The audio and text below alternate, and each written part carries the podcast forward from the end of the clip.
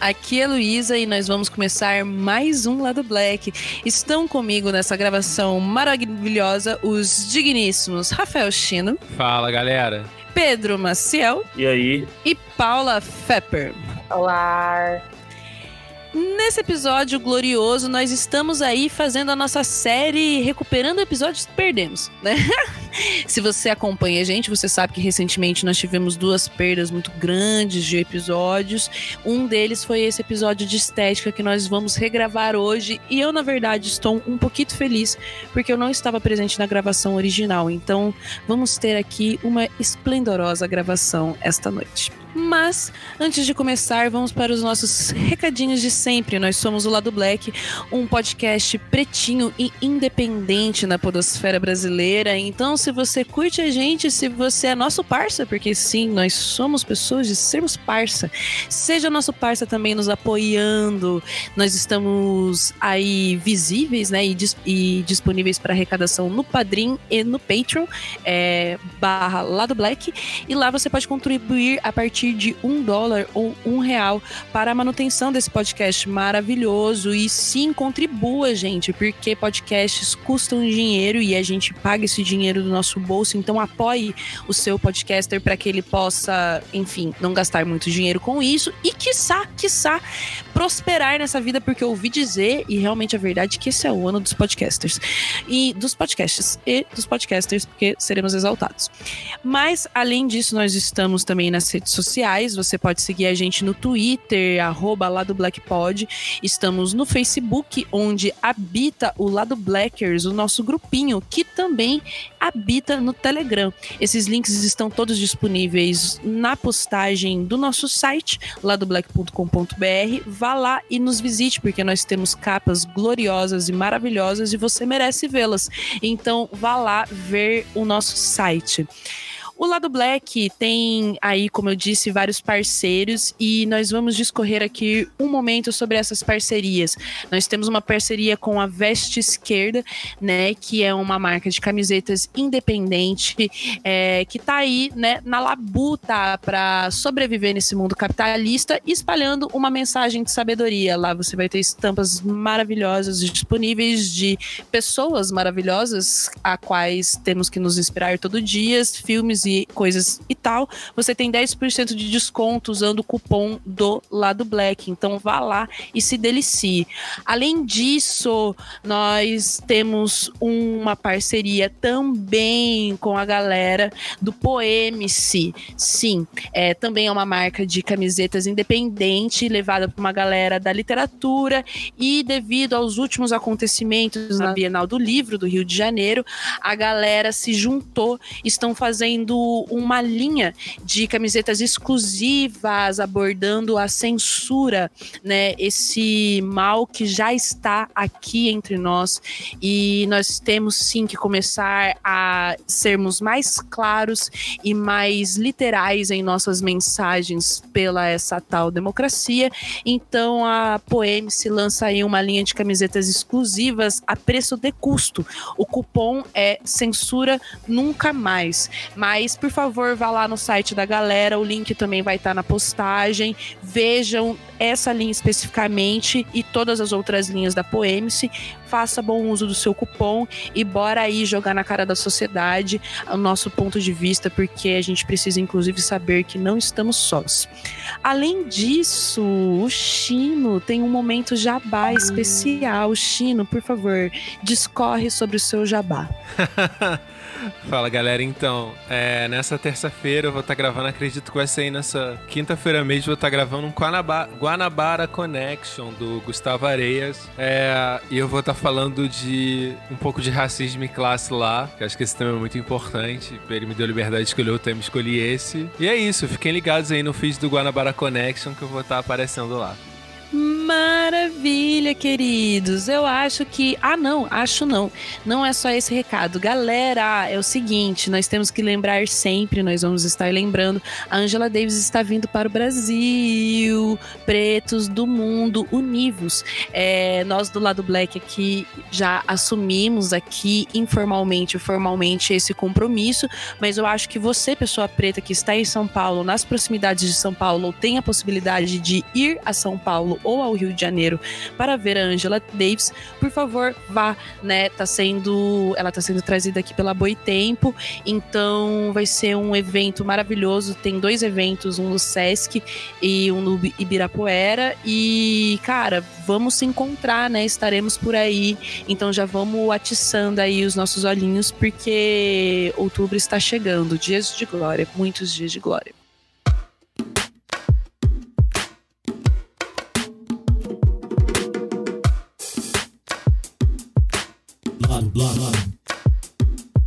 Black.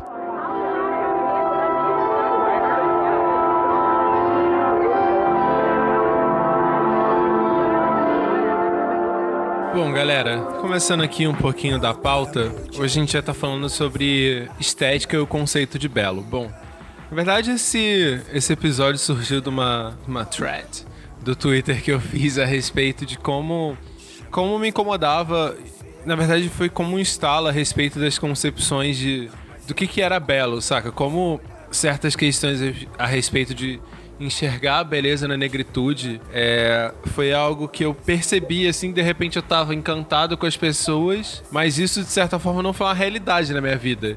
Então eu comecei a pensar em como esse padrão da indústria ele é tão cruel a ponto de algo que eu acho belo hoje ser uma realidade só no agora, saca? Só depois que eu parei para prestar, prestar atenção nas pessoas.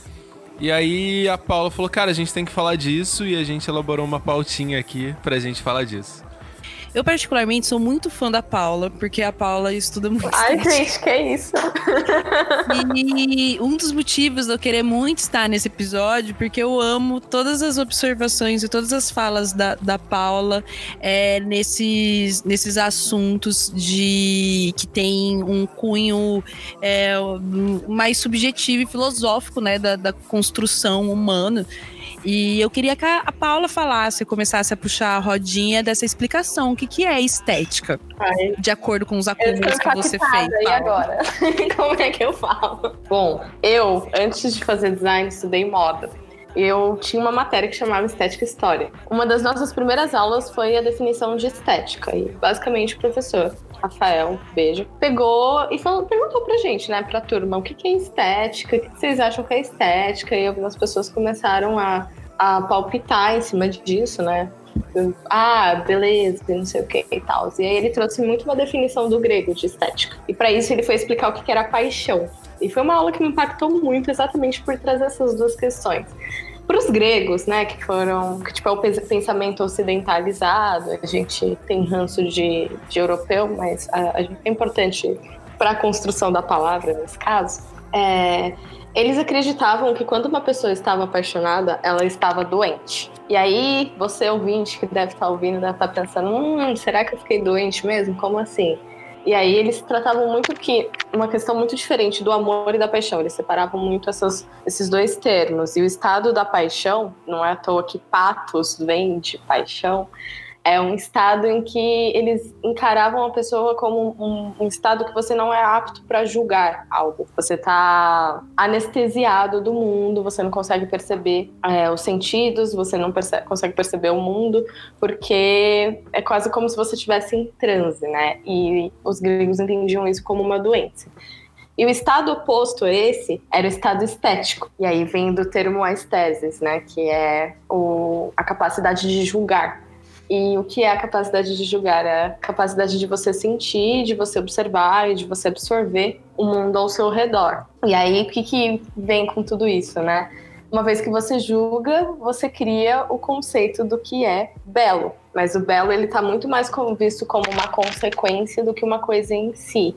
E aí, com a modernidade, isso foi evoluindo para se tornar uma coisa só por causa do capitalismo, né? Então, você não tem a absorção do mundo, a contemplação do mundo no tempo capitalista, porque isso passa por um viés industrial, um viés de, de alienação, que tira exatamente essa perspectiva da estética, que é a pers perspectiva que os situacionistas, por exemplo, tentavam trazer, Debord, toda essa galera como a contemplação. Então, basicamente, a ideia de estética está conectada à contemplação. E a contemplação é a capacidade de julgar, de você interagir com aquilo, e uma vez que você interage, aquilo se torna belo.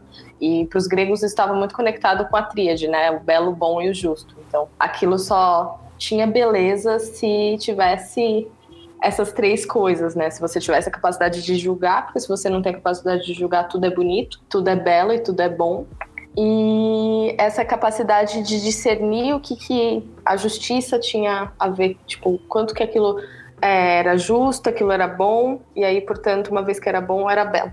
Paula, então tem tipo uma espécie de, vamos dizer assim, a estética é basicamente um método de. De análise? É. Quase que como de uma abstração, sei lá. Cientificizar um o, é, a beleza? Eu acho que é menos que isso, né? É quase um método subjetivo, de subjetivação. Uhum. Porque você tira o caráter. Claro que quando você fala em Grécia, você vai pensar nisso numa, numa organização, principalmente quando você fala de Platão, né? Que é um dos teóricos que se debruçou exatamente na crítica da estética, que ele fala que a estética engana a gente por causa do mundo dos sentidos. Você está também pensando numa organização social em que você vai considerar o que é bom coletivamente para a cidade, o que é justo coletivamente para a cidade. Aí você começa a escalar numa lógica até de dominação. Mas por, por que está conectado com a subjetividade? Porque ela está muito conectada com a questão da percepção, e a percepção vem dos sentidos. Então, você pode induzir, obviamente, uma pessoa a perceber uma coisa de uma determinada forma, que é basicamente o que a cultura de massa faz, mas a percepção por si, ela é tátil, ela, é, ela pode ser conjunta, quando, quando você vê, por exemplo, os rituais de religiosos, os rituais de comunidades, eles são conjuntos, eles estão dentro de um aprendizado e de uma cultura em comum, mas a, a, o modo como você absorve isso é individual, é subjetivo. E, e o professor, meu professor falava muito isso. Ele falava que ele começou a primeira aula basicamente olhando para a cara da turma e falando: Gente, vocês já pensaram como que a árvore ela entra pelos olhos, ela sai pelas mãos? E aí ficou todo mundo com cara de, mano, esse cara veio drogado pra aula, né? Mas fazia sentido, porque ele tava, tava obviamente, né? Você usa drogas, tudo faz sentido. Inclusive, né? É, é exatamente essa ideia da percepção. A gente percebe através dos sentidos e espelha através da construção, da, da, do artesanato, da criação. Por aí vai. Então eu acho que ela é mais do que um meta, é um processo. Uhum. Eu, eu, é engraçado, eu, eu estudei estética quando eu fiz meu primeiro curso de comecei meu primeiro curso de design, tipo, em 2007. E tive uma matéria que era tipo História da Estética. Acho que era isso, História da Estética. E mas eu, eu era muito novo, eu tinha tipo, sei lá, 22 anos. Pra, pra mim, eu acho que eu, sei lá, acho que eu sou meio retardado. Eu, tipo, lembro como se eu fosse criança assim. Eu não tinha uma noção nenhuma de mundo assim. E aí eu lembro do que a gente que foi colocado pra gente foi um livro do Ariano Suassuna sobre estética, é, porque o FPE, né, Pernambuco, aquela coisa, o pessoal lá gosta da, de valorizar a coisa local, né? E o Ariano Suassuna, ele fazia uma leitura de estética a partir do Aristóteles, mas eu, eu, eu infelizmente eu não peguei para ler o livro, mas eu aprendi pelas aulas, assim. Eu lembro muito da questão de que, é, de falar que, por exemplo, na época tava aquele filme do Shrek, saca? E perguntar, e a, a professora trazia assim, bem para aluno novato, assim, né? Tipo, o Shrek é bonito e tipo gente falava, não, mas ele é bonito na beleza do feio, né? Então, tipo, tem, eu não sei, acho que é do Aristóteles isso que ele fala, que tinha a beleza do feio, a beleza do belo, a beleza do. do... Aí tinha vários. Ele falava que a, a beleza a beleza mais bela das belezas seria a beleza do trágico, né? Da tragédia grega e tal. Então ficou muito na minha cabeça, assim, como sendo assim, é, como se a estética fosse, tipo assim, um super conjunto é, acima de. Porque, como se assim, como se beleza, as coisas tivessem seus próprios padrões de beleza. Então, é, sei lá, se você for comparar uma panela com uma pessoa, não, não dá para dizer que, o que é mais belo, mas a, a panela, entre as panelas, existe um um padrão. Ou do, um filme de terror com um filme de, de drama ou de ação. Não, tem que ser um filme de terror com um filme de terror. Claro que isso é altamente arbitrário, mas para mim é tudo arbitrário, né? Porque, na verdade, tudo isso depende de, de padrões humanos, né? Mas aí eu, eu a minha cabeça firmou muito essa coisa da estética como sendo um, um conjunto, um super conjunto onde você analisa as diversas belezas, assim. E aí, quando eu vejo é, essa outra visão de estética, é, eu, eu confesso que eu fico bastante perdido, assim, porque eu acho que eu filmei muito essa inicial que eu tive. Mas talvez. Mas assim. É, então, mas assim, eu acho que. Desculpa, é que eu queria fazer um, um gancho com a fala do, do, Pedro e da Paula, e se eu deixar passar, vai passar muito o que eu queria falar. Sim, eu acho que tem um, um aspecto é, da, da, da, reunião de, de. Como eu posso dizer? De valores. É, né, é, de valores da, da, de um conjunto social que aqui aí acaba, de, acaba definindo um norteamento do que é esse belo, né, do que é funcional, não funcional, assim, dentro da nossa apreciação da, da sociedade. Mas daí tem a, a, o aspecto da conversa que é anterior a, a, essas regras sociais, é como elas são montadas. E daí hein, vem de encontro com o que a Paula fala, né?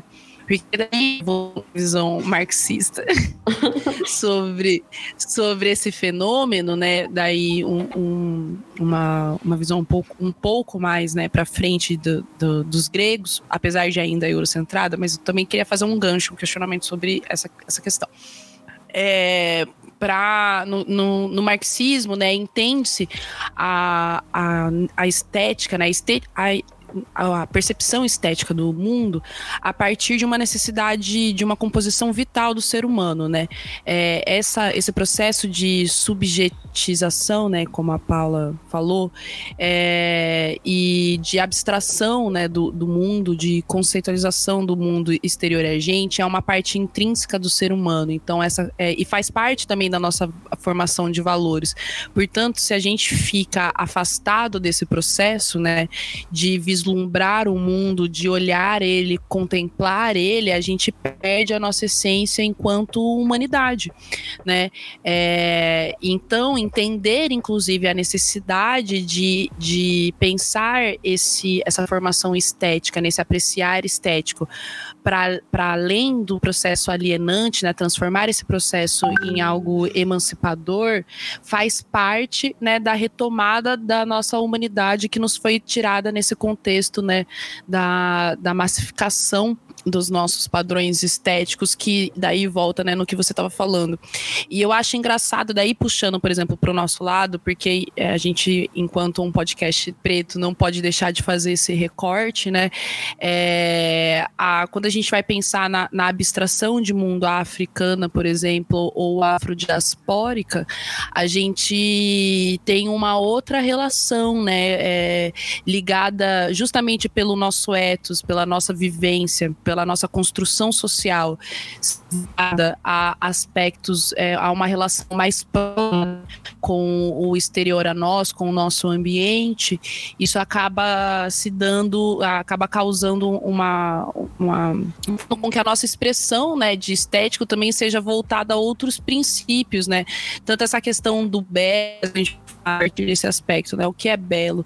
O belo é uma concepção totalmente diferente se a gente for pensar que o belo é uma relação a vida, é uma natureza viva, sabe? É a cidade, é, a, é a, a as pessoas, a, o ambiente em que você vive, sabe? É, quando você pensa nessa relação, né, mais isso acaba mudando as suas concepções para coisa menos artificializada ou não, não quero, acho que artificializada não é o termo, mas menos sei lá, fora da nossa realidade, como é, por exemplo, a, a construção e o, os regramentos é, estéticos e belos da nossa sociedade ocidental, né? Que acaba buscando um padrão de beleza é, muito forte, né? Contempla a nossa realidade.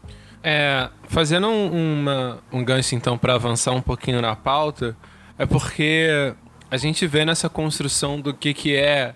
Essa construção do que, que é o belo, a gente é apresentado o conceito de perfeição. Ainda mais quando a gente Por exemplo, é interessante que na, na cultura grega, apesar dos heróis serem esse, o exemplo do que, que seria o belo, mas esse belo humano, esse belo tocável, né? Fora dessa questão dos deuses. Quando a gente vê numa construção cristã, a gente tem o conceito do que, que é o perfeito.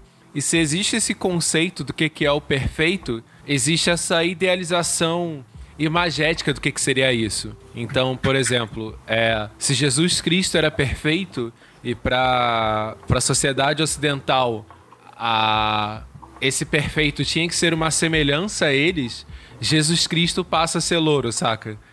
Ele passa a refletir o que, que é a imagem daquela sociedade do que é perfeito. Então, acho legal a gente debater como que essa. Na verdade, é, existe um mito de que o belo é universal, mas na verdade ele vai ser muito relativo exatamente por esses valores, saca? Exatamente aí que a gente pega dessa questão do, do capitalismo, porque ele, ele, ele puxa exatamente essa questão de tentar construir o que é um belo universal para poder vender produto, saca? Para poder criar um, um lugar inalcançável para você estar tá sempre consumindo e alcançar ele, saca? Isso, e uma observação que eu queria fazer, que eu acho que conecta tudo com isso que você falou, Chino, é a questão dos valores. Porque o conceito de estética está conectado de uma maneira direta com os valores de uma sociedade ou de um, um sujeito. E é muito comum a gente sempre associar o que é belo com o que a gente vê valor.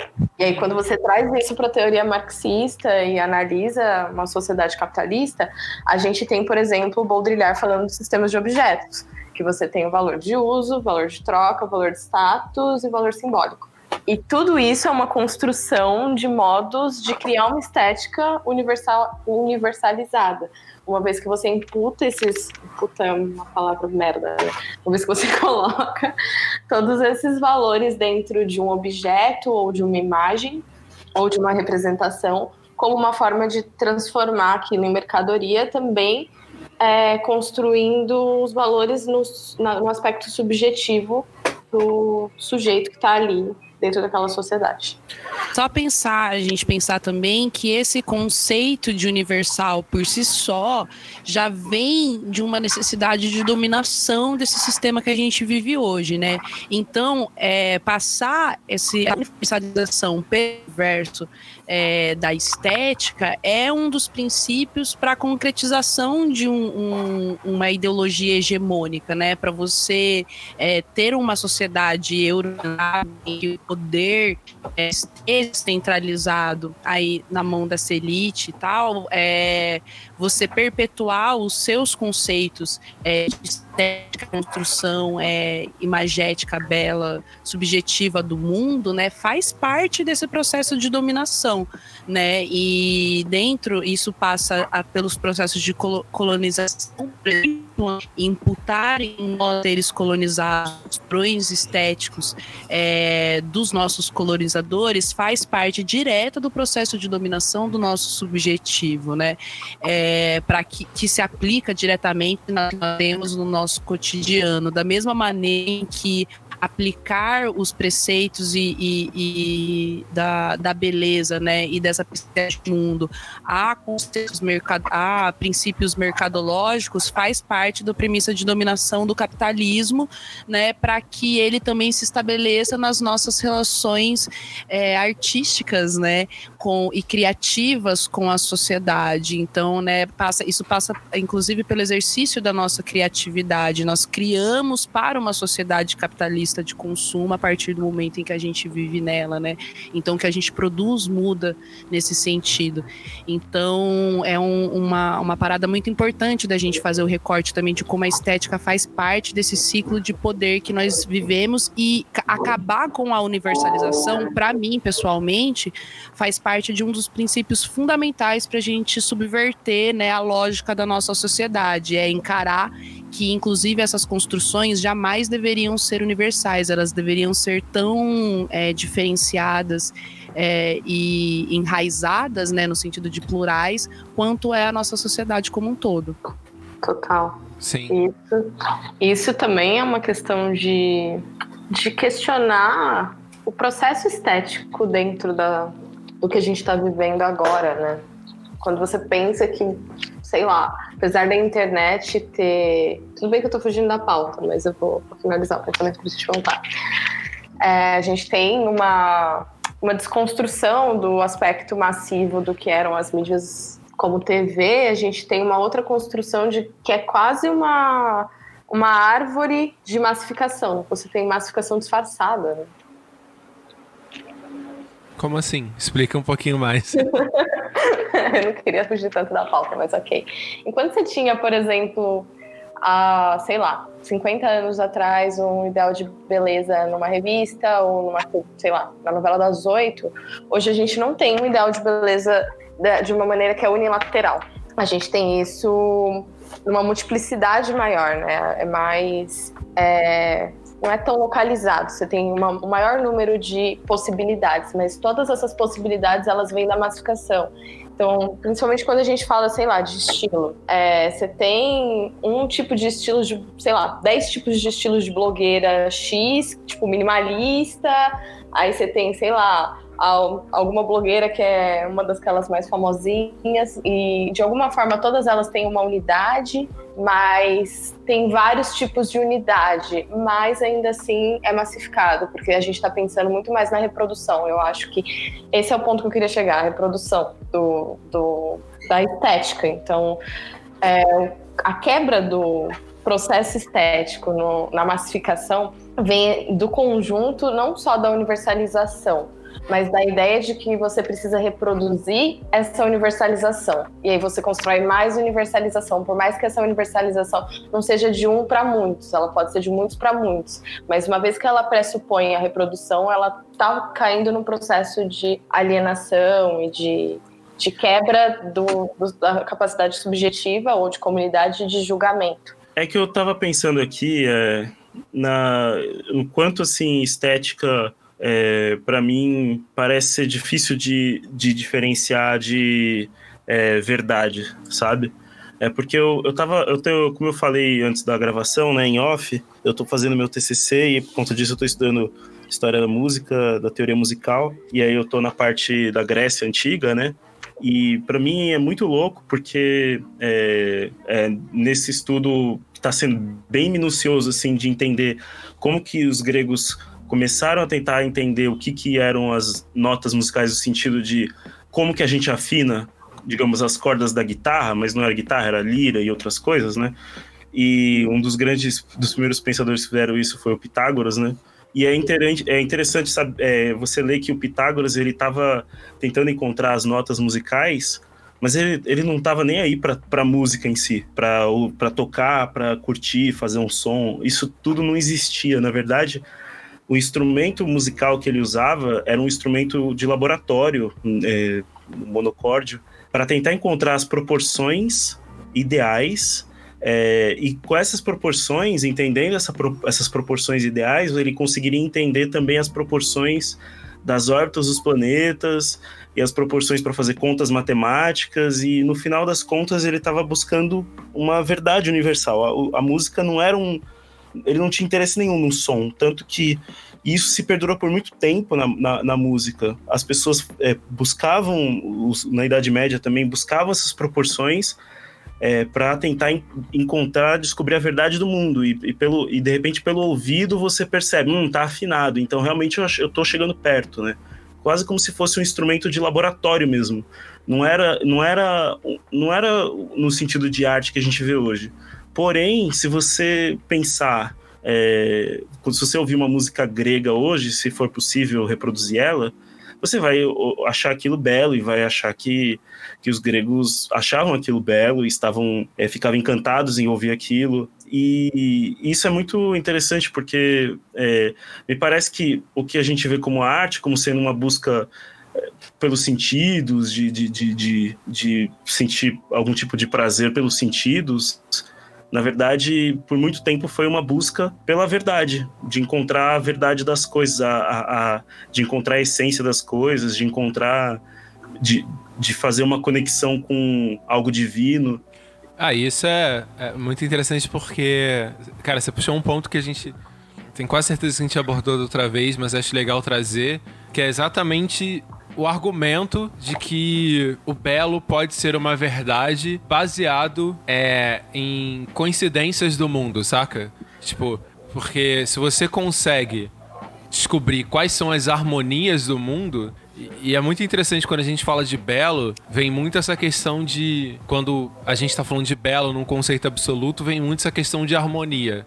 Que para mim, na verdade, a harmonia, se ela for simplificada, ok, mas pode existir harmonia numa coisa que para algumas pessoas é totalmente caótica, então esse conceito para mim é um pouco mentira. Mas é muito legal ver como, por muito tempo, se buscou trazer a verdade do que é belo estudando como se fazia uma arte ou até no, no rosto humano encontrar essa harmonia, saca? Ah, essa pessoa ela tem um rosto numa proporção e por isso ela é uma pessoa bela, saca? Como Não, se fosse um instrumento de, de, de certa forma, de desmerecer outras coisas exatamente por esse argumento de harmonia, saca?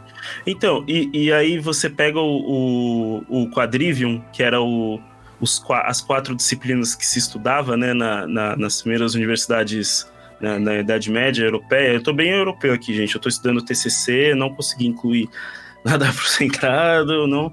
Então me perdoem ainda. Sou só um, sou apenas um, um bacharelando, sei lá como é que fala isso. Quando, quem sabe meu mestrado no, ou mais para frente, se eu for fazer, eu, eu, eu melhoro isso aí. Mas assim, então o que que acontece? É, no Quadrivium você estudava música, né? Uma das, uma das, quatro matérias. Pensa que a universidade da época, que era a coisa mais avançada que existia, você estudava só quatro matérias. Caramba. E, e a, mas quando você fala música, você estudava três tipos de músicas diferentes. A música mundana, que era dos, dos corpos celestes em movimento. A música humana, que era a, a, a tipo a música, o, o, estudo do, dos quatro humores dentro do corpo e, e, da, e, de outras coisas a ver com o ser humano, e a música instrumentalis, que era tipo a música dos instrumentos de fato. Ou seja, a música humana nada mais era do que o protótipo da medicina. Ou seja, vocês, então quando o cara está fazendo um tratado sobre música, é, sobre quais notas são as notas belas e, e, dignas de serem tocadas, ele, na verdade, ele pode estar tá fazendo aquilo porque ele está tentando, sei lá, descobrir como é que cura uma, uma dor de barriga, tá entendendo? E isso é muito louco. E aí, fazendo um paralelo com hoje em dia, né? É, se você pega, por exemplo, um, vai, eu vou só dar um pequeno salto. Assim, você pega um texto do Galileu para ler, você vai ver que ele usa de uma, de uma, num texto científico, ele usa de uma retórica ali que tem uma beleza quase poética, né? Você não conseguiria fazer um tratado é, sobre a natureza das coisas do mundo se você não tivesse um, uma forma bela de se expressar, né? Nesse, nesse, então a ciência precisava dessa, dessa beleza. Por quê? Porque para você ser convencido de um, de um argumento, ainda que ele seja científico, ele tem que demonstrar um pouco dessa beleza, ou pelo menos muito dessa beleza. E aí eu pergunto o quanto isso mudou? Porque quando você, é, sei lá, lê uma fake news, mas que para você parece, tipo, confirmar a sua visão de mundo, você acha aquilo, aquilo belo, aquele, aquela confirmação, aquilo também se torna verdade, é, meio que de uma forma meio mais fácil do que uma coisa que você achasse que enfeia o, o seu mundo, sabe? Então, é, a sua enfeia a sua visão de mundo ou algo assim. Então, eu, eu, eu sei lá, me dá a impressão que, que não mudou muito, que, a, que beleza é uma forma de, de, de, de verdade e de, e de epistemologia até. Tipo, o que você considera verdade ou não é aquilo que, que embeleza ou que parece belo para sua não sei, assim, para você de alguma forma, sabe? Ainda que você veja, por exemplo, uma, sei lá, uma fake news, tá?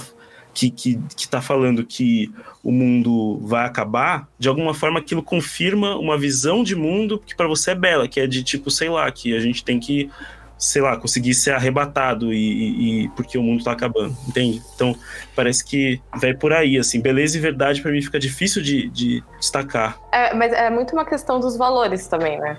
Porque é isso. Exatamente isso. Você vai direcionar o que é belo para você, ou para você, ou para sua cultura, enfim de acordo com os valores que você carrega nisso. Que aí vai fazer sentido, e aí fazer sentido pensando muito em ação mesmo. Quais são as ações que você vai tomar em termos de sentido? Como que você vai direcionar o sentido? É, com base no que você achar belo. Aí entra também naquela questão meio neurociência, assim, ó, vai, Paulo, é, de que a gente sempre vai tentar se aproximar daquilo que a gente considera seguro e sempre tentar se afastar daquilo que a gente considera amedrontador ou perigoso para nossa vida. Então, que a gente se, de alguma forma considera seguro, a gente pensando em animal mesmo, sempre vai ser, a gente sempre vai dar uma forma de ser belo. É, então, pensando nisso tudo, pra gente até talvez voltar um pouquinho pra pauta, um pensamento que eu tenho muito é que na verdade a gente tem que deixar é, de é como se a gente tivesse um olhar crítico sobre aquilo que é posto como belo pra gente, saca? Porque Sim. quando a gente, por exemplo, uma coisa que me vem muito na cabeça é como e uma coisa que a Paula falou que lá atrás que me pegou muito foi essa questão de como é, a gente está trabalhando, em vez de a gente ter uma, de certa forma, desconstrução do que, que é o belo, da gente fazer uma ode à pluralidade e descobrir que não existe um belo absoluto, ou seja, não existe uma verdade absoluta, ou seja, sempre que a gente ver algo, a gente tem que tentar sempre olhar pela, de certa forma, com os nossos olhos, questionando aquilo que a gente está vendo, pensando, eu acho isso legal ou não? Porque eu sinto que atualmente, ao invés de a gente ter um modelo único, a gente está tendo, como a Paula falou lá atrás, até da, da, da questão da internet, a gente está tendo várias belezas ao invés de a gente achar a diversidade bela, saca? Ao invés de a gente questionar as belezas, a gente está criando, ao invés de uma, cinco caixinhas, saca? Porque a gente está aceitando isso. Eu falei, isso me veio muito à cabeça. Por exemplo, um movimento que surgiu há pouco tempo atrás da questão de beleza negra. E aí a galera começou a publicar um monte de foto do que, que era ser preto e bonito, que sei lá o quê. Só que, tipo, aquelas fotos não eram uma ode à diversidade, saca? Não era uma exaltação de, nossa, vamos descobrir outras belezas do mundo do que não a branca. Não. De novo estava se estabelecendo uma caixinha do que, que era ser negro e bonito. Então, é, por exemplo. Aquelas negras bem bonecas, assim? É, ou então um negro jogador de basquete, tá ligado? Sei. Tipo, por uhum, exemplo, ao invés de a gente falar assim, cara, olha só, a gente tem que partir de um ponto em que enxergar a beleza deve partir de um ponto de diversidade. É como se a gente tivesse um olhar crítico sobre a beleza, saca? Tipo, parar, parar e analisar um pouco como como isso às vezes é um pouco imposto, porque, por exemplo, esse tipo de argumentação às vezes reforçava o estereótipo, ou era excludente, tipo, saca? Tipo, ah, tinha só. Uhum. O bonito era o negro, ele podia ser um negro retinto, mas ele tinha que ser um negro tipo, basquete, saca? Como a beleza, hum. na verdade, essa verdade absoluta, acho que pra mim é muito perigosa, saca? Sim, sim. E daí, Chino, pegando um gancho nisso aí que, que você tá falando, é, vou voltar aqui pra para o nosso belíssimo processo dialético, porque a gente tem que encarar essa, essa formação do que é estético, né? E essa aplicação do estético, a gente tem que transformar isso em um processo dialético, em que nós, indivíduos, sejamos é, ativos no processo de estabelecimento do que é estético e ao mesmo tempo em que, né, obviamente, nós somos, nós somos, não, não vou dizer influenciados, mas nós carregamos também, né, a, a concepção, né, da, da a concepção estética e, e, e o, o, abstração estética da nossa sociedade, porque é uma das coisas das quais a gente bebe. Só que a partir do momento em que a gente se torna um ser, ati, um, um ser ativo, né, nesse processo, a gente não vai apenas é, absorver, né, é, esse, essas, essas formulações morais e exercê-las tal qual elas chegam na gente, né? A gente vai passar por um processo de questionamento individual, como você colocou, né, o posicionamento crítico, né? Esse valor estético que está aqui apresentado para mim, ele faz sentido é, porque eu, eu me aproximo dele, né, no sentido de que esse estético é, me atinge, né, me afeta de uma maneira maneira pessoal, né, vamos dizer assim, é, benéfica, né, até, é, ou eu me distancio desse, desse padrão e muitas vezes esse distanciamento daí causa, né, por exemplo, se a gente for pegar o aspecto da negritude dentro de um padrão estético branco, né, o nosso distanciamento desse padrão estético é socialmente visto como um, um com um significado de que nós estamos fora, né, dessa ideia de belo, né? Isso nos atinge negativamente e, e como nós vamos reagir a todas essas é, influências, né? É, e entrando nesse recorte que você falou, por exemplo, né, da gente pegar é, e nessa ideia de tentar sair um pouquinho desse padrão estético eurocentrado que a gente e colonizado que a gente tem hoje em dia, né? Acabar dando uma pequena subvertida nele, né? Por exemplo, aplicando a nossa cor, a, a nossa melanina mas não destruindo os princípios fundamentais que constituem né, é, essa formulação do que é belo, seja nessa questão da, do ódio ao corpo, né, ao, ao corpo perfeito, né, ao corpo, é, como que é a teoria de Platão, ao corpo da o corpo do mundo das ideias, né? Vamos colocar assim. Uhum. É, quando a gente não se desvincula dessa necessidade de atingir essa perfeição, né? Esse universal abstrato que na verdade não existe, né? Uma um ideal que nós mesmos criamos. É, e a gente não foge disso, a gente só aplica a nossa cor. É aquela questão, a reforma, né? A gente está fazendo uma pequena reforma no padrão estético que não o, o desestabiliza. E, né, e entendendo que esse padrão estético que nós, particularmente, temos hoje em dia estabelecido, faz parte de um processo de homogeneização social é, grande fugir dele como um todo, né, e, e, fazer, por exemplo, a aplicação dos nossos corpos, ou a aplicação da nossa ideia de pluralidade, ou inclusive fugir dele, fugindo da ideia do ideal belo, indo para o, entre mil aspas, grotesco da sociedade, colocando o grotesco como belo, né, existem várias maneiras de você subverter isso, e eu acho que a ideia central, né, das pessoas tem que estar tá realmente no subverter isso pela raiz, né, a solução que vai ser encontrada, ela vai ser plural e diversa. E isso a gente tem que aceitar, né, aceitar possíveis estranhamentos, inclusive, né, com os diversos padrões que vão, que vão surgir, então viver nessa pluralidade, mas para gente, a gente almejar isso, a gente tem que realmente buscar a mudança desses valores na raiz, né, no, no porquê eles existem. Sim, eu, eu gosto muito até quando o Pedro fala a respeito da questão do, do cabelo, que me lembrou. Quando você foi falar, eu me lembrei muito disso. Fala, Pedro. É, sobre, sobre o, o. É bom, eu sempre, é uma coisa que sempre trouxe. É, eu sempre tive medo de falar no lado Black, porque eu não sei, eu acho que é, pode, pode soar, pode ser meio, meio pesado para algumas pessoas mas eu vou jogar de uma vez, assim, para ficar mais, então, mais tapa na cara logo. Para mim, toda a ideia de hidratação me parece bastante racista, assim.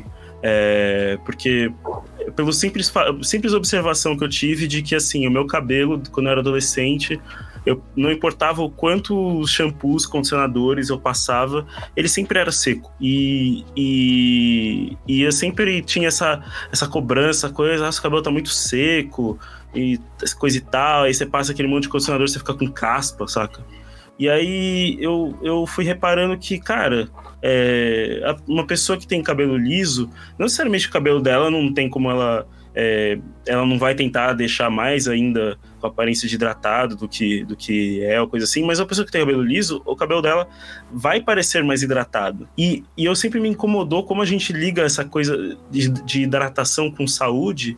E aí eu comecei a parar pra pensar qual essa palavra hidratação, né? É o quê? Colocar água, né? Como se o que cresce na sua cabeça fosse um, uma palha seca e você tivesse que colocar água naquilo porque aquilo tá morrendo, né? É muito, é muito, é, para mim pareceu bem óbvio depois de um tempo que cara não faz, não faz sentido. Inclusive eu trabalhei em agência de publicidade e, e, faz, e trabalhava com uma marca que, que fazia essas coisas e ficava tratando foto aí só para deixar o relato ainda mais pesado, né? Tratava imagem disso, saca? E então eu refletia muito sobre isso, lia texto porque ficava fazendo anúncio disso.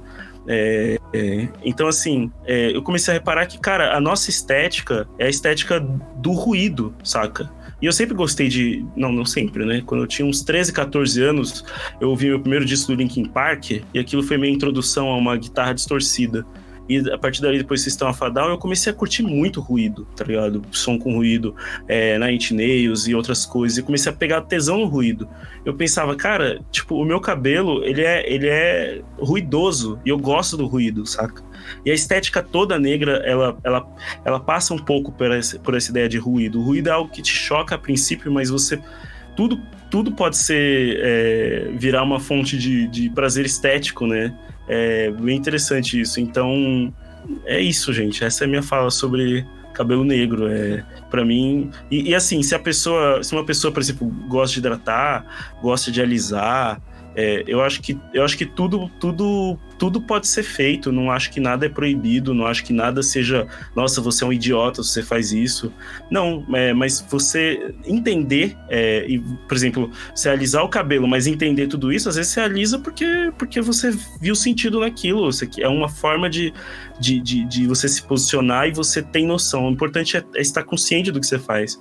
E eu acho que a maioria das pessoas não estão conscientes. E aí eu vejo muita gente descobrindo o próprio cabelo, e às vezes eu, eu vejo um pouco assim, essa coisa de de, de deixar ele sempre meio, meio molhadinho, meio, meio um gel, e eu, eu é um é pré-julgamento que eu faço, eu não acho certo fazer isso, mas eu lembro muito da minha adolescência, o John também já relatou aqui, de ficar correndo no banheiro e jogando água, porque a gente não suportava, às vezes é, é, se sentia desarrumado, se sentia sujo, ou é, inadequado, né? Então é, essa fala é muito assim para libertar as pessoas, não fazer elas se sentirem mais obrigadas a fazer qualquer coisa, mas sim tipo se você se sente obrigado, saca, repense. É, ruído é legal, saca? É isso. é muito louco, porque quando o Pedro fez essa fala, eu chamei ele no inbox, né? Pra conversar sobre isso, porque eu sou uma pessoa muito X com o cabelo. Eu tenho fases em que eu tenho, sei lá, uma relação de ficar hidratando ele, tenho fases em que eu taco foda-se, não tô nem aí. E a minha última fase de tacar o foda-se durou bastante. Tipo, fazia muito tempo que eu não, não hidratava o cabelo nem nada do tipo. E aí, recentemente, eu vi uns vídeos na internet e falei, ah, vou voltar a colocar óleo no meu cabelo. E ele começou a ficar. Meu cabelo é um tipo 3B, 3A, mais ou menos. E quando ele tá com aspecto seco, que eu não uso óleo ou algum componente com base de água, na adolescência eu fazia muito isso também, de tipo, ir no banheiro passar água e tal. Hoje em dia eu uso produtos de cabelo, que é um pouco mais sofisticado, mas é o mesmo conceito. É, e eu percebi que quando eu, tipo, recentemente, faz umas três semanas que eu resolvi fazer isso, de tipo, passar óleo no cabelo. E, meu, ele ficou muito mais definido, né? Que eu acho que também é um outro conceito que a gente pode uhum. explorar. Uhum. Ele ficou muito mais definido. E aí as pessoas começaram a, tipo, olhar e falar: Nossa, seu cabelo tá incrível e não sei o quê, e nananã. Eu olhei, eu vi esse comentário do Pedro, eu fui conversar com ele, porque é exatamente isso. Tipo, eu não me importo com o meu cabelo áspero, da maneira que, que eu normalmente uso, porque eu não tenho saco. Tipo, no primeiro dia que eu lavo o cabelo, ele fica super definido. E aí, conforme os dias vão passando, eu lavo meu cabelo cada, sei lá, cinco dias. É, ele vai ficando sem definição e vai ficando mais ruidoso, mais áspero. E eu gosto dessa estética, mas o, o, tratamento que a sociedade me dá quando eu tô com essa estética é completamente diferente. É um incentivo, e, né? É. Sim, e, e, nesses últimos tempos eu tenho hidratado mais, só que aí eu, eu comecei a me questionar sobre isso por causa do Pedro. Eu acho que, que é um questionamento muito válido, porque a gente tá muito acostumado a ver propaganda da sala online, no, no metrô, no ônibus, da galera, tudo com o cabelo cacheadinho super definido, até os crespos de uma maneira mais definida, sendo que na nossa vida cotidiana não dá pra ficar cinco horas finalizando o cabelo. Não dá pra ficar, tipo, se matando pra ficar colocando produto. Isso é uma forma de repressão também. Exatamente, meu. Queria fazer um gancho disso, de pegar um gancho disso, fazer uma reflexão.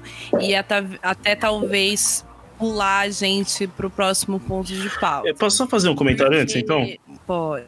É que assim, é... aí, aí vamos supor, aí você tem o cabelo crespo, mas aí as pessoas olham e, e acham que, sei lá, que você tá desarrumado, ou não acham legal. Eu, eu fico muito pensando nessas coisas, assim, porque é muito fácil às vezes falar assim, ah, a gente tem que se arrumar para nós mesmos e foda-se os outros.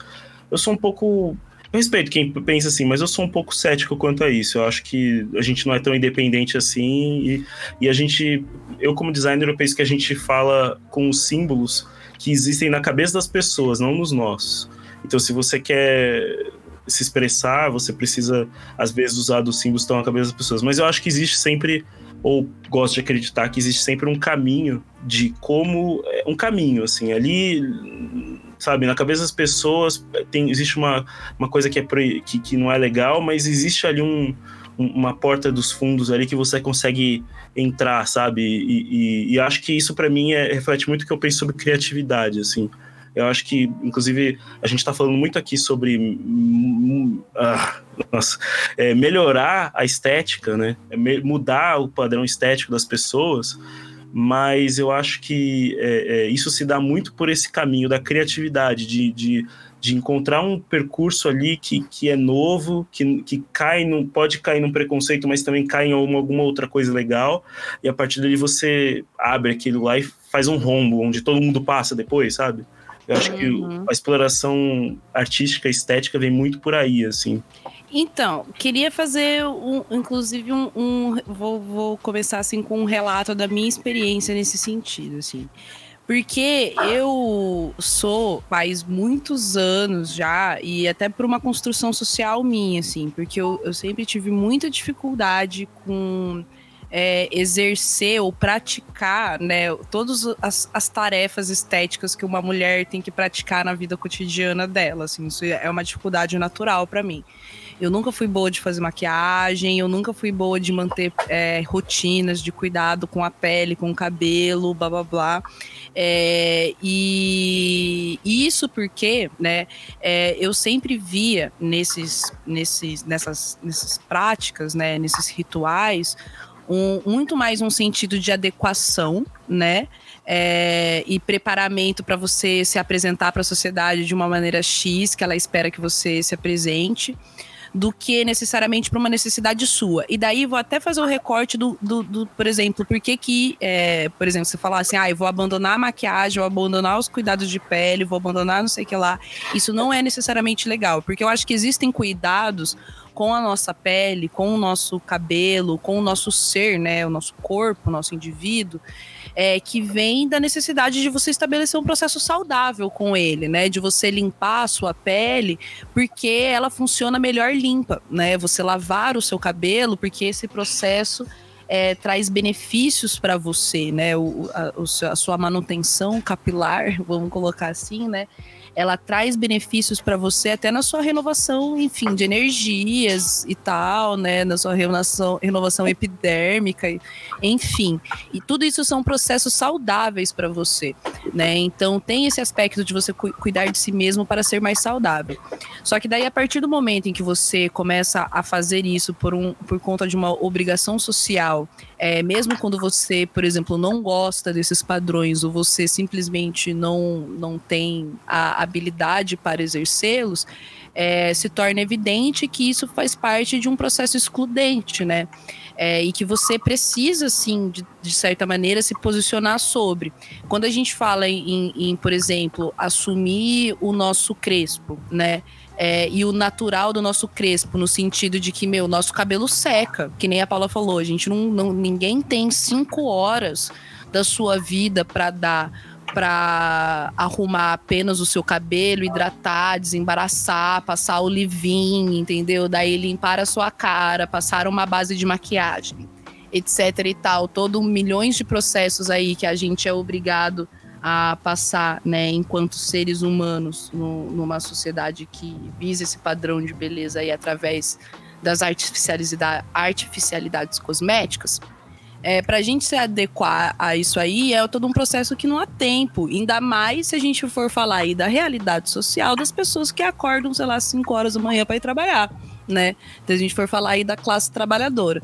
Então, é, a gente precisa entender que, inclusive, é essa, essa essa performance cosmética associada ao, ao padrão de beleza faz parte de um processo é, elitista, tá ligado? Que não é natural, exatamente. Porque assim, e, e eu, é, enquanto maquiagem, por exemplo, né?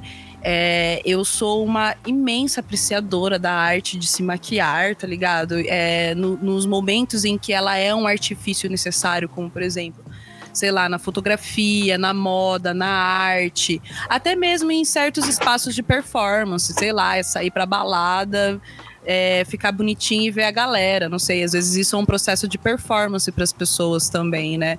É, então, eu acho isso legal, né? Você ter aquele, aquele tempo para fazer isso, mas não quando isso é associado a, a um esquema de valores né? Não quando, tipo, ah, se eu sair pra balada sem maquiar, sem maquiar, eu vou ser automaticamente pior que as outras pessoas que estão lá. Se eu sair de casa e for trabalhar com meu cabelo crespo, eu vou ser menos profissional do que as outras pessoas que estão ali, porque o, o, o natural do meu processo orgânico é estranho para as pessoas.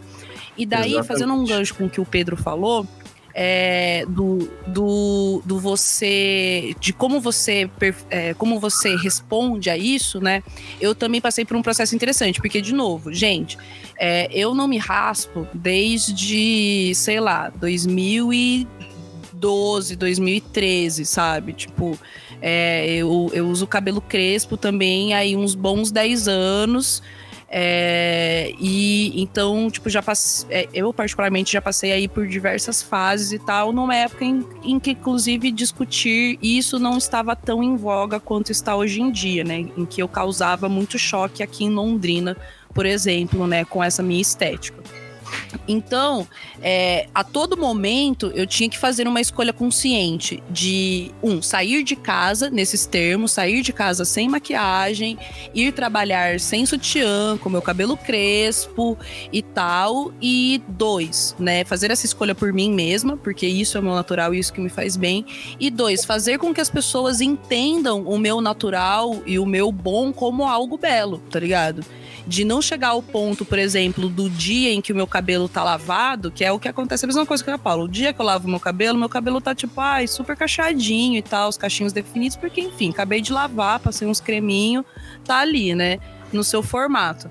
Daí de, de fazer com que as pessoas parassem de falar, nossa, como seu cabelo tá bonito no dia que eu lavei, e fazer com que as pessoas falassem, nossa, como seu cabelo está bonito ali no meu quarto dia, quando, quando inclusive eu adoro, eu adoro personalizar o dia, o dia da juba, né? Que é o, quando meu cabelo tá mais para cima e eu quero ele mais frisado e eu quero ele mais, sabe? De fazer com que também a, a, o mundo ao meu redor conseguisse incorporar esse, esses valores estéticos que eu carrego comigo, né? Não que eles precisam reproduzir os mesmos valores estéticos que eu, mas eles precisam respeitar, entender os meus valores e me estimular de acordo com isso, tá ligado? É, e isso se aplica em vários momentos. A gente pode apli aplicar isso com, com, por exemplo, a questão da gordofobia né, que a gente tem na nossa sociedade, da gente ter um processo em que a gente, entre aspas, é, a gente problematiza, entre aspas não, a gente problematiza muito a gordofobia, mas no, no, no, no nos, nas pequenas atitudes cotidianas, a gente continua ali elogiando a amiga que emagrece, né? A gente uhum. continua elogiando as pessoas quando elas vão fazer dieta, assumindo que elas estão fazendo dieta para emagrecer e não, por exemplo, por um processo de saúde, tá ligado? É, então a, a, gente, a gente passa por, por, por essa reprodução em que você tem que sim fazer as coisas porque você tem que fazer, porque você acha certo, porque você precisa ser feliz a partir das suas verdades, é, mas também fazer com que o universo exterior a você entenda e respeita essas verdades. Eu posso fazer um comentário antes, Chino? Acho que você ia falar alguma coisa. Não, vai, vai. Cara, uma coisa que, é, continuando isso que a Luísa falou, é, primeiro, assim, essa coisa do, dos cuidados, né? Realmente é uma coisa que até para mim foi uma coisa que demorou para aprender, né? Sempre fui muito nerdão ali e tal. Começar, tipo, a aprender assim, tipo, que é legal, assim, é ter o prazer de, de você se cuidar e tal. É, não que eu não fizesse isso, mas fazer isso por prazer, né? É, mas é, eu ia falar? Ah, sim, é que a partir do momento que você, por exemplo, você sabe que você, você entende que a sua estética é crespa, vamos supor que você assumiu isso para você. Você pode não assumir, você pode ir para outro caminho, não tem problema. né? Acho que tem espaço para tudo. Mas, se, praticamente você fala assim, não, minha estética é crespa, você para de comprar. Por exemplo, eu, é o que aconteceu comigo, né? Eu parei de, de usar shampoo e condicionador, porque aquele negócio me dá caspa. E, e, fui descobrir que, que certos sabonetes, tipo, lá serviam pro meu cabelo e, e faziam muito bem, assim, para ele, no sentido de tirar tudo, todo tipo de, de, de sujeira e ao mesmo tempo é, não, não, não fazer ele cair, saca? Tipo um Dove da vida, que acho que o Dove ele é um sabonete que é tipo kryptonita pra, pra minha pele, assim, pro meu corpo, sabe? Tudo que eu passo, se eu pisar na, na pele, ela, ela cai, descama. Se eu passar no cabelo, ferrou ainda, né? E a então... É escrota também. então, então, assim, tipo, é, eu posso passar sabonete no cabelo, porque, ah, mas o sabonete resseca. Não tem problema, entendeu? Não é um problema pra mim. E isso é muito legal, porque você se liberta de, de de uma. Você é, acho que é importante você estar tá alinhado com o seu objetivo, sabe? E aí, partindo para um outro ponto, que eu penso, eu pensei muito assim, é, na minha adolescência sempre falaram assim, por que você não faz trança de raiz? Por que você não faz trança de raiz? tipo, sempre me perguntavam isso, saca? E eu, pô, não me identifico, saca? Com, com, com eu, minha, minha, minha aparência com trança de raiz. Não acho, não é que eu acho feio, mas eu não acho uma, combina comigo, você não vejo combina comigo. E eu acho que existe um pouco, assim, até, é para mostrar que até isso é um, é um para mim é um tipo de, de meio de racismo, saca? É, essa, essa estética imposta, né, de, de colocar uma caixinha, né, onde, que a, onde que a gente pode é, em, se encaixar. Ah, ou você raspa, não, você pode fazer uma trans de raiz, que aí fica organizado, né? Uhum. Ah, ah, e, e aí e também tem essa, essa coisa da, da, da trança, né? E aí eu já pensei muito em fazer ou coisa assim, mas eu, eu sempre percebi que as pessoas faziam e tiravam. Inclusive, eu, eu lembro que a Paula fez também e tirou, né? Nossa, foi um trauma tão grande na minha vida. Vira e mexe, eu falo, vou colocar a trança de novo. Eu, mano, eu, foi um momento catártico quando eu tirei a trança. Porque eu não tava conseguindo dormir. Meu fazia cinco dias. E, e, durante o processo eu também sofri muito, eu não dormia, só sentia dor. E aí eu comprei milhões de produtos, assisti todos os vídeos no YouTube para ver se tinha alguma coisa que tirava aquela coceira, aquela dor infernal. E aí eu falei, cara. É, tipo isso. E aí meu é, cabelo ficou é vermelho. Vermelho. E eu percebi depois de investigar isso é... que tinha alergia. E quando eu cortei, eu sentia. Porque assim, uma coisa que eu, me incomodou muito na trança foi a textura. Eu fiz com um canecalon. A hora que eu cortava os negócios, eu sentia o meu cabelo natural, velho. Foi uma sensação de redescoberta do meu cabelo muito libertador. Pô, então. E eu, eu, fico, eu, fiquei, eu fico pensando assim. É, porque eu acho que tem, tem pessoas e pessoas, sabe? E para mim eu pensei assim, pô, vou colocar, beleza mas vai passar, tipo, é, um mês, ele vai crescer. O que, que a gente faz? Aí eu fui perguntar. Não, aí você desfaz e faz de novo. Eu falo, gente, eu sou uma pessoa que às vezes eu fico, tipo, mergulhado num projeto por, por dias e dias e dias a fio, sem fazer mais nada, sem conseguir pensar em mais nada, super ocupado, que, tipo, claramente vai, vai ser um, um, um fardo que eu não vou conseguir carregar, saca? E aí eu comecei, tipo, a, a, a dar meus pulos. Tipo, comecei a, tipo, é, trançar meu próprio cabelo, fazer umas coisas. Eu mesmo tô fazendo, assim, sabe? Umas coisas. E, e, e é engraçado como as pessoas falam, assim, rola uma pressão, saca? Ah, você devia fazer dread de lã. Ah, podia fazer isso, podia fazer aquilo. Minha vida, é, tipo, as pessoas Ah, é a necessidade falando. das pessoas de ficar, de querer cagar a regra na vida dos outros. Mas, né? mas é, é, é, é, eterna necessidade das pessoas de ficar cagando regra na vida dos outros a partir dos seus próprios princípios, como se você não estivesse passando por um, por um processo próprio, crítico, de determinação de como você vai cuidar e de você mesmo e como você vai se apresentar para as outras pessoas, tá ligado? Não é como se você tivesse, se você, como se você não tivesse refletindo sobre as escolhas que você faz, tá ligado? Você tá ligado, é, é que nem você falou, é diferente quando as pessoas não estão ligadas das possibilidades que existem por aí, tá ligado? Uhum. É, ou quando elas não têm acesso né, a essas possibilidades. Mas outra coisa é quando você tem acesso, você tem conhecimento e você faz as suas próprias escolhas. E aí, de, efetivamente, fazendo um gancho para o próximo ponto de pauta, é, vem essa necessidade de universalização que a gente colocou aqui a, a, através de princípios mercadológicos, né? Que acho que é uma coisa interessante da gente abordar aí sempre enquanto anticapitalistas. É, que a gente, é, eu acho que um questionamento legal para a gente fazer nessas horas é que toda e qualquer é, formulação estética que a gente coloque é, ela pode estar a serviço do capital, tá ligado? A gente pode, é, a gente pode revolucionar o mundo, instaurar é, a hegemonia estética preta e associar isso, por exemplo, a tranças, que é um processo muitas vezes que envolve trocas entre outros seres humanos, né? Porque você muitas vezes precisa que uma pessoa trance para você, né? Vamos colocar assim, então envolve aí Tem uma todo troca um entre ambiente. ser humano. Exatamente. Todo um brand gente estabelece- experience. Exatamente. E a gente estabeleceu essa relação de troca através do dinheiro, através do mercado, né? Então daí a gente vai estar criando aí um mundo em que todo mundo vai gastar 200, 300 reais a cada dois meses para fazer manutenção dos seus cabelos, porque esse é o padrão estético e esse padrão estético foi absorvido pelo sistema capitalista, né? Exato. É, que ele vai se apropriar, no, no fim das contas, ele vai se apropriar de todo e qualquer processo que a gente estabeleça em que ele possa tirar vantagem e garantir a sua existência, né? Então, nesse sentido, por exemplo, o que a Paula estava falando, é o que a gente tem hoje em dia associado a essa questão da, da hidratação, está muito ligado, sim, ao fato de que dentro do, do, do mercado, é, uma a, a forma com que as empresas, que inclusive hoje é, sempre se estabeleceram a partir de um padrão branco, né, de criação de produtos, é, é, tem uma das alternativas que ela tem para continuar fazendo dinheiro é investir em produtos de hidratação para cabelos crespos. E sabe o que acontece? Des- Desculpa, desculpa te interromper. investir em cabelo. Não, mas só deixa, só deixa eu terminar aqui, que eu já tô terminando mesmo.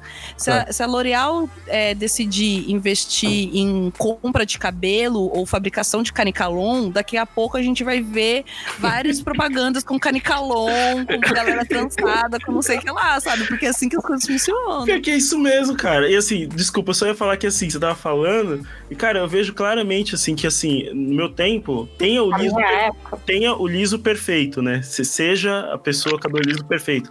E aí agora o upgrade é tipo assim, não, não precisa ser liso.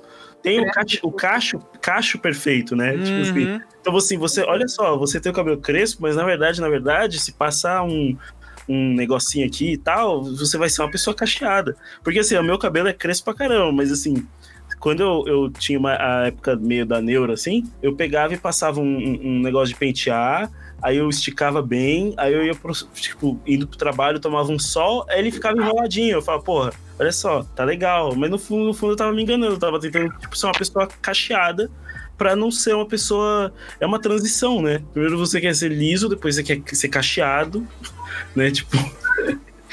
É, muito Porque, cara, patético. de novo, é, é aquele lance que a gente tava comentando. Quando a gente começa a adotar essas caixinhas como algo incrível e a gente aceita que isso é legal, saca? O mercado vai lá e se apropria disso. É, Uhum. A gente vira um nicho de mercado. Sim, eu, eu queria fazer, assim, um ponto é, que, cara, levando até isso que a Luísa falou, eu achei um ponto interessante. É muito engraçado, né? Porque o, a- o primeiro movimento da sociedade de consumo foi trazer aquele padrão perfeito e todo mundo tinha que tentar alcançar aquele padrão perfeito. Só que existe um esgotamento do que, que o capital consegue e aí ele vai tentando se reinventar e tentar achar novas fontes referenciais para ele criar novos produtos para ele conseguir atender nichos que, por exemplo, ah, é, eu consigo criar um padrão aqui do consumo onde a galera rica gasta 300 mil reais para ficar nesse padrão, mas eu tô perdendo potencial de compra nas classes mais baixas. Então eu preciso criar uma linha de produto para classe mais baixa. E é muito interessante falando de estética em geral, como o mercado se apropria da estética periférica para criar um produto inclusive para essas classes mais altas. Porque como ele não consegue mais criar esse padrão, como esse padrão se esgota, chegou um momento onde todo mundo das classes mais altas conseguem ter, ele precisa ir criando novas tendências, saca? E aí eles começam a pegar a, a criação estética de improviso, de criar sua própria roupa, saca? Começa a vender isso por um preço absurdo, tá ligado? É muito interessante como o capital ele apropria a estética periférica, saca? Ele não só cria demandas novas, como ele apropria essa estética. Uhum. E daí a gente subverte, na verdade, um processo da humanidade que é fundamental, voltando inclusive para as minhas primeiras falas do podcast, que é a abstração das nossas necessidades, é, é, na verdade, a, a, geração de solução a, partir do processamento das nossas necessidades. Porque, por exemplo, é, teve um princípio, né? Da, vou falando aí de novo, essa parada do cabelo é muito representativa, muito simbólica pra gente, né? É, eu lembro, por exemplo, que os primeiros produtos é, específicos para cabelos crespos que tinham eram voltados para era surgiram na verdade para suprir uma necessidade. Eles começaram a fazer dinheiro justamente porque eles estavam suprindo essa necessidade de uma maneira qualitativa, né? É, porque eram produtos bons para o nosso cabelo, por isso que eles foram entre aspas prosperando aí de maneira orgânica. Pouco tempo depois, né, tipo um ano depois do surgimento desses, desses produtos, por exemplo, específicos para cabelos 4C, né, tipo é, qualificando, inclusive, né, a, a crespidão dos nossos cabelos, né, a textura dos nossos cabelos, um, mais ou menos um ano depois da, da, do surgimento desses produtos mais específicos, a gente teve uma série de produtos lançados por essas linhas L'Oreal, Salon Line, etc., que inclusive adaptavam a estética desses produtos que tinha, e a gente falando aí em termos de design, esses produtos, por eles serem produzidos fora dos padrões, fora dessas grandes empresas, eles tinham uma estética muito específica, tá ligado? Uhum. Eram outro uso de cores, outro tipo de diagramação, outro tipo de uso de tipografia, justamente porque ele, ele vinha das classes populares do design, inclusive, da, cria da, da criação de embalagens e produtos. E daí a gente começou a ver essas grandes marcas criando produtos semelhantes com a mesma estética que a galera tava produzindo e chegando ao ponto, inclusive, de eu começar a comprar uns creme errado, porque eu ia direto no olho, tá ligado? Tipo, e de repente eu tava saindo com um bagulho da Salon Online, tá ligado? Que era um produto, inclusive, horrível, não tinha nada a ver com o que eu queria comprar. Sim, cara. E, e, é incrível como isso acontece, tipo, desde roupa, tá ligado? Velho, você vê as roupas que a Adidas vende, eu falo assim, nossa. Hum. Ah, e essas coisas tipo approve, sabe? Aham. Uhum. Nossa, ficou pistola. Você vê que é isso, tipo, é tentando imitar essa estética, sabe? Como se uma pessoa tivesse customizado sua roupa à mão, tá ligado? Mas não, tipo, uma linha de produção, tá ligado? Mano, fazer uma camiseta escrito favela, é muita falta de vergonha na cara, vai tomar no cu. Patchwork, se pá. Uhum. Nossa. É desesperador pra essas coisas. Ai, é, é, é, que, é, é que a, a, impressão. É muito foda, mas é muito atraente, funciona, né, velho? A impressão é que, tipo, a, a, a, assim, a, a classe burguesa ela vai se fechando num, num, numa série de regrinhas, né? E aquilo como se aquilo fosse matando, matando assim a, a, potencial criativo natural da, da, da, inerente assim, né? Do, das pessoas e, e ela precisasse sempre ter essa esse, esse, ficar roubando, né, desse eu tô lembrando muito aqui, puta, desculpa, vou puxar para música de novo assim, mas tipo, você vai ver apropriação cultural já acontecia na assim, várias músicas que a gente considera que é música clássica, europeia, não sei o quê, já era apropriada das músicas do, do, dos, dos, do povo húngaro ali, que diziam que eram uhum. música cigana, mas não era. Os asiáticos, de, tipo. Depois, é, de, depois é, o, de, o Debussy. Debussy pegou música é, do, dos, dos indonésios, é, tipo, se inspirou nos indonésios para fazer também. Então, tipo, é, é, é de muito tempo já a apropriação, né? É muito louco isso. Muito louco. Bom, gente, é, vocês querem falar mais algum ponto? Então, eu acho que, na verdade, o, eu, eu queria terminar né, a minha fala, minha participação nesse, nessa gravação maravilhosa que a gente teve. É, salientando né, a necessidade da gente viver esse processo estético de maneira ativa e crítica, né? No sentido de entender como ele é construído na nossa sociedade né? É, e que ele faz parte de um, um processo é, ideológico que pode e é usado como ferramenta de dominação, e justamente por isso a gente precisa estar tá ativo nesse processo para que a gente não viva a deriva e a inércia de um sistema que, fazendo o nosso recorte específico, nos mata né? É, nos mata tanto fisicamente, é, como a gente tem visto de maneira mais descarada aí na nossa sociedade, mas nos mata também simbolicamente, né? É, é, a nível pessoal, né? De autoestima e a nível das nossas interações sociais, né? As nossas relações interpessoais. Então a gente precisa estar ativo nesse processo e buscando efetivamente uma construção que se contraponha, né, a essa situação que a gente vive para que a gente possa verdadeiramente transformar a nossa sociedade e o nosso mundo, que é uma coisa que a gente precisa, né?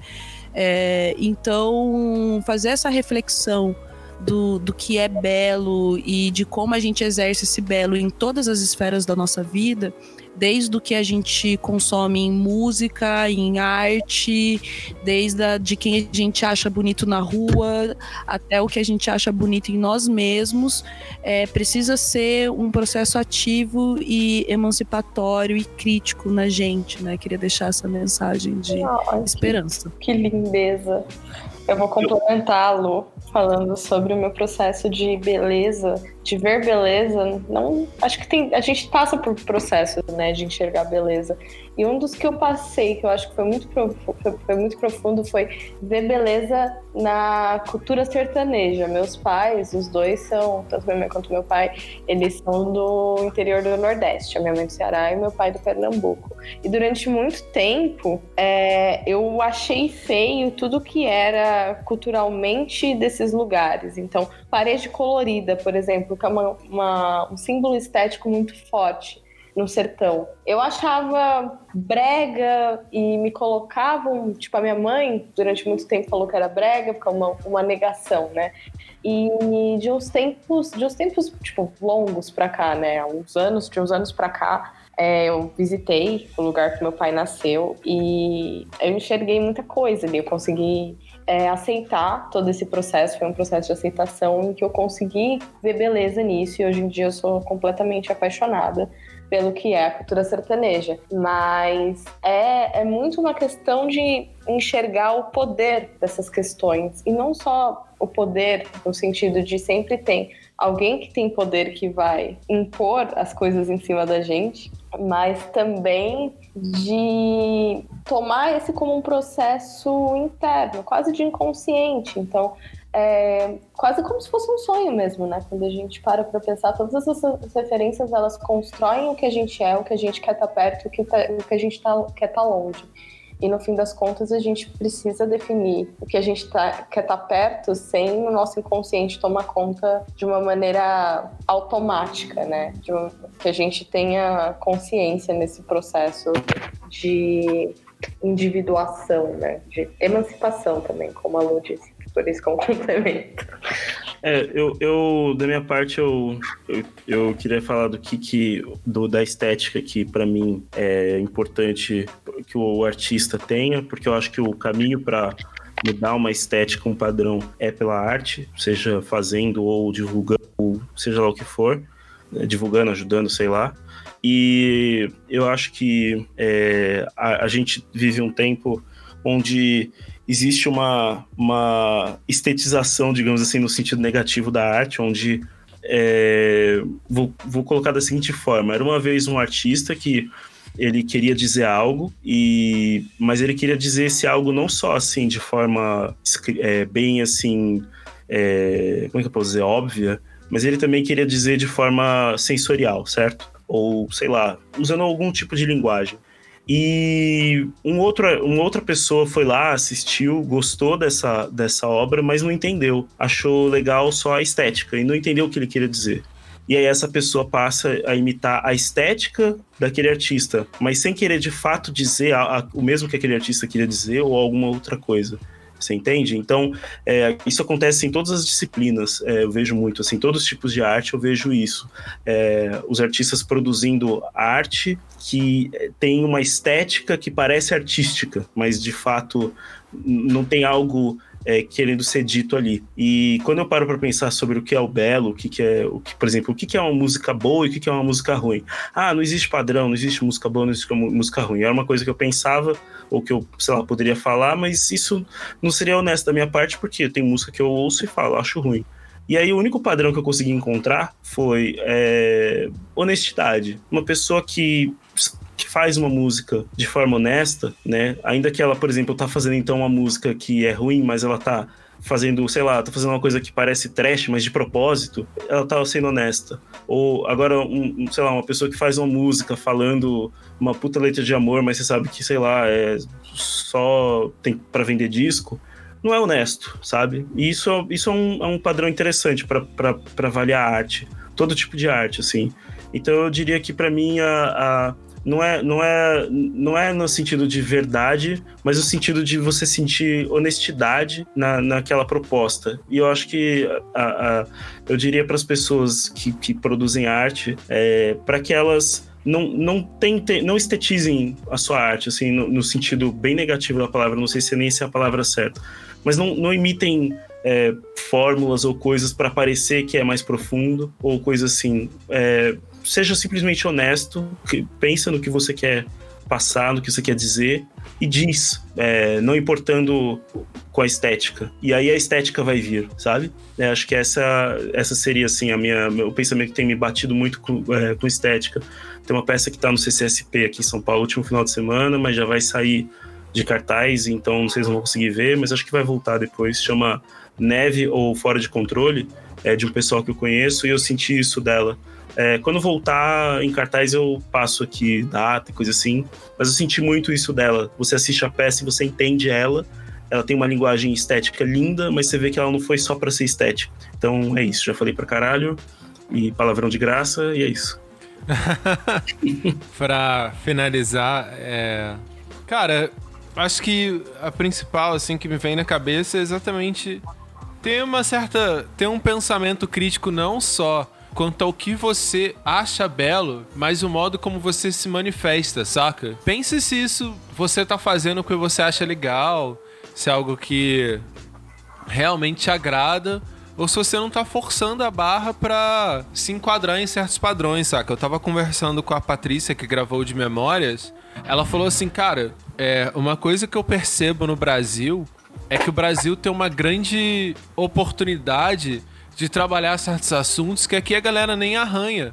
Porque o Brasil, ele tem uma diversidade muito grande, saca? Então acho que, para mim, a, a, a melhor coisa que a gente tem que fazer é exatamente exaltar a diversidade, saca? Eu sinto que é quase como um valor conservador pensar essa arte dentro de um bem maior, saca? Do, da alta cultura, do valor máximo, saca? Eu acho que a gente não precisa ter, sei lá, o Black Sabbath rock, ou, sei lá, o Michelangelo da arte, saca? Acho que a gente pode ter uma pluralidade de artistas, uma pluralidade de apresentações estéticas. E isso pode, ao invés de, tipo, todo mundo gostar de uma coisa só, cada um pode se identificar de uma forma diferente com cada coisa e tá tudo bem, saca? A pessoa pode. Identificação é uma coisa tão bonita, saca? Você se ver representado, eu acho que você só consegue. Num mundo tão complexo, você só consegue se ver representado se as manifestações artísticas também representarem essa complexidade, saca? Sim. E roubando o seu vou finalizar com um outro vou finalizar.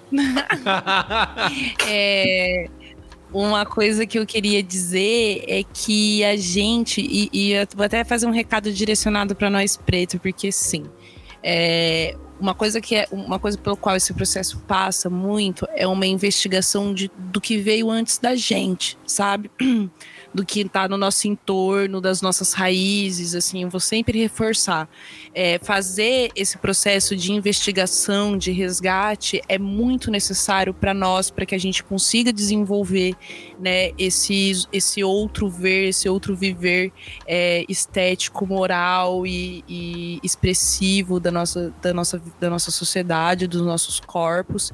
Então, vamos nos conhecer, sabe? Vamos conhecer a nossa história, vamos, vamos viver e vivenciar os nossos espaços de ancestralidade, sabe? É, e para as pessoas brancas, vivam e revivam e vivam de novo espaços que sejam não brancos, né? Dessa construção do belo, né, espaços que não vivam essa hegemonia e esse processo de poder. Então é muito importante que a gente explore, né, é, que a gente, nós negros, façamos o resgate, que as pessoas brancas que fazem parte desse processo todo é, pa, modifiquem né, as suas experiências a partir das experiências de outras pessoas. Então, é isso. A gente cria as nossas próprias referências, né? Exatamente. É nesse processo de investigação que a gente vai, vai se conhecendo, vai vendo, né? Essa, é muito louco, porque você para pra pensar que muito da estética é a representação, e a representação é lá o ato de você representar uma ação. Então, né? Importante saber que tipo de ação que você quer.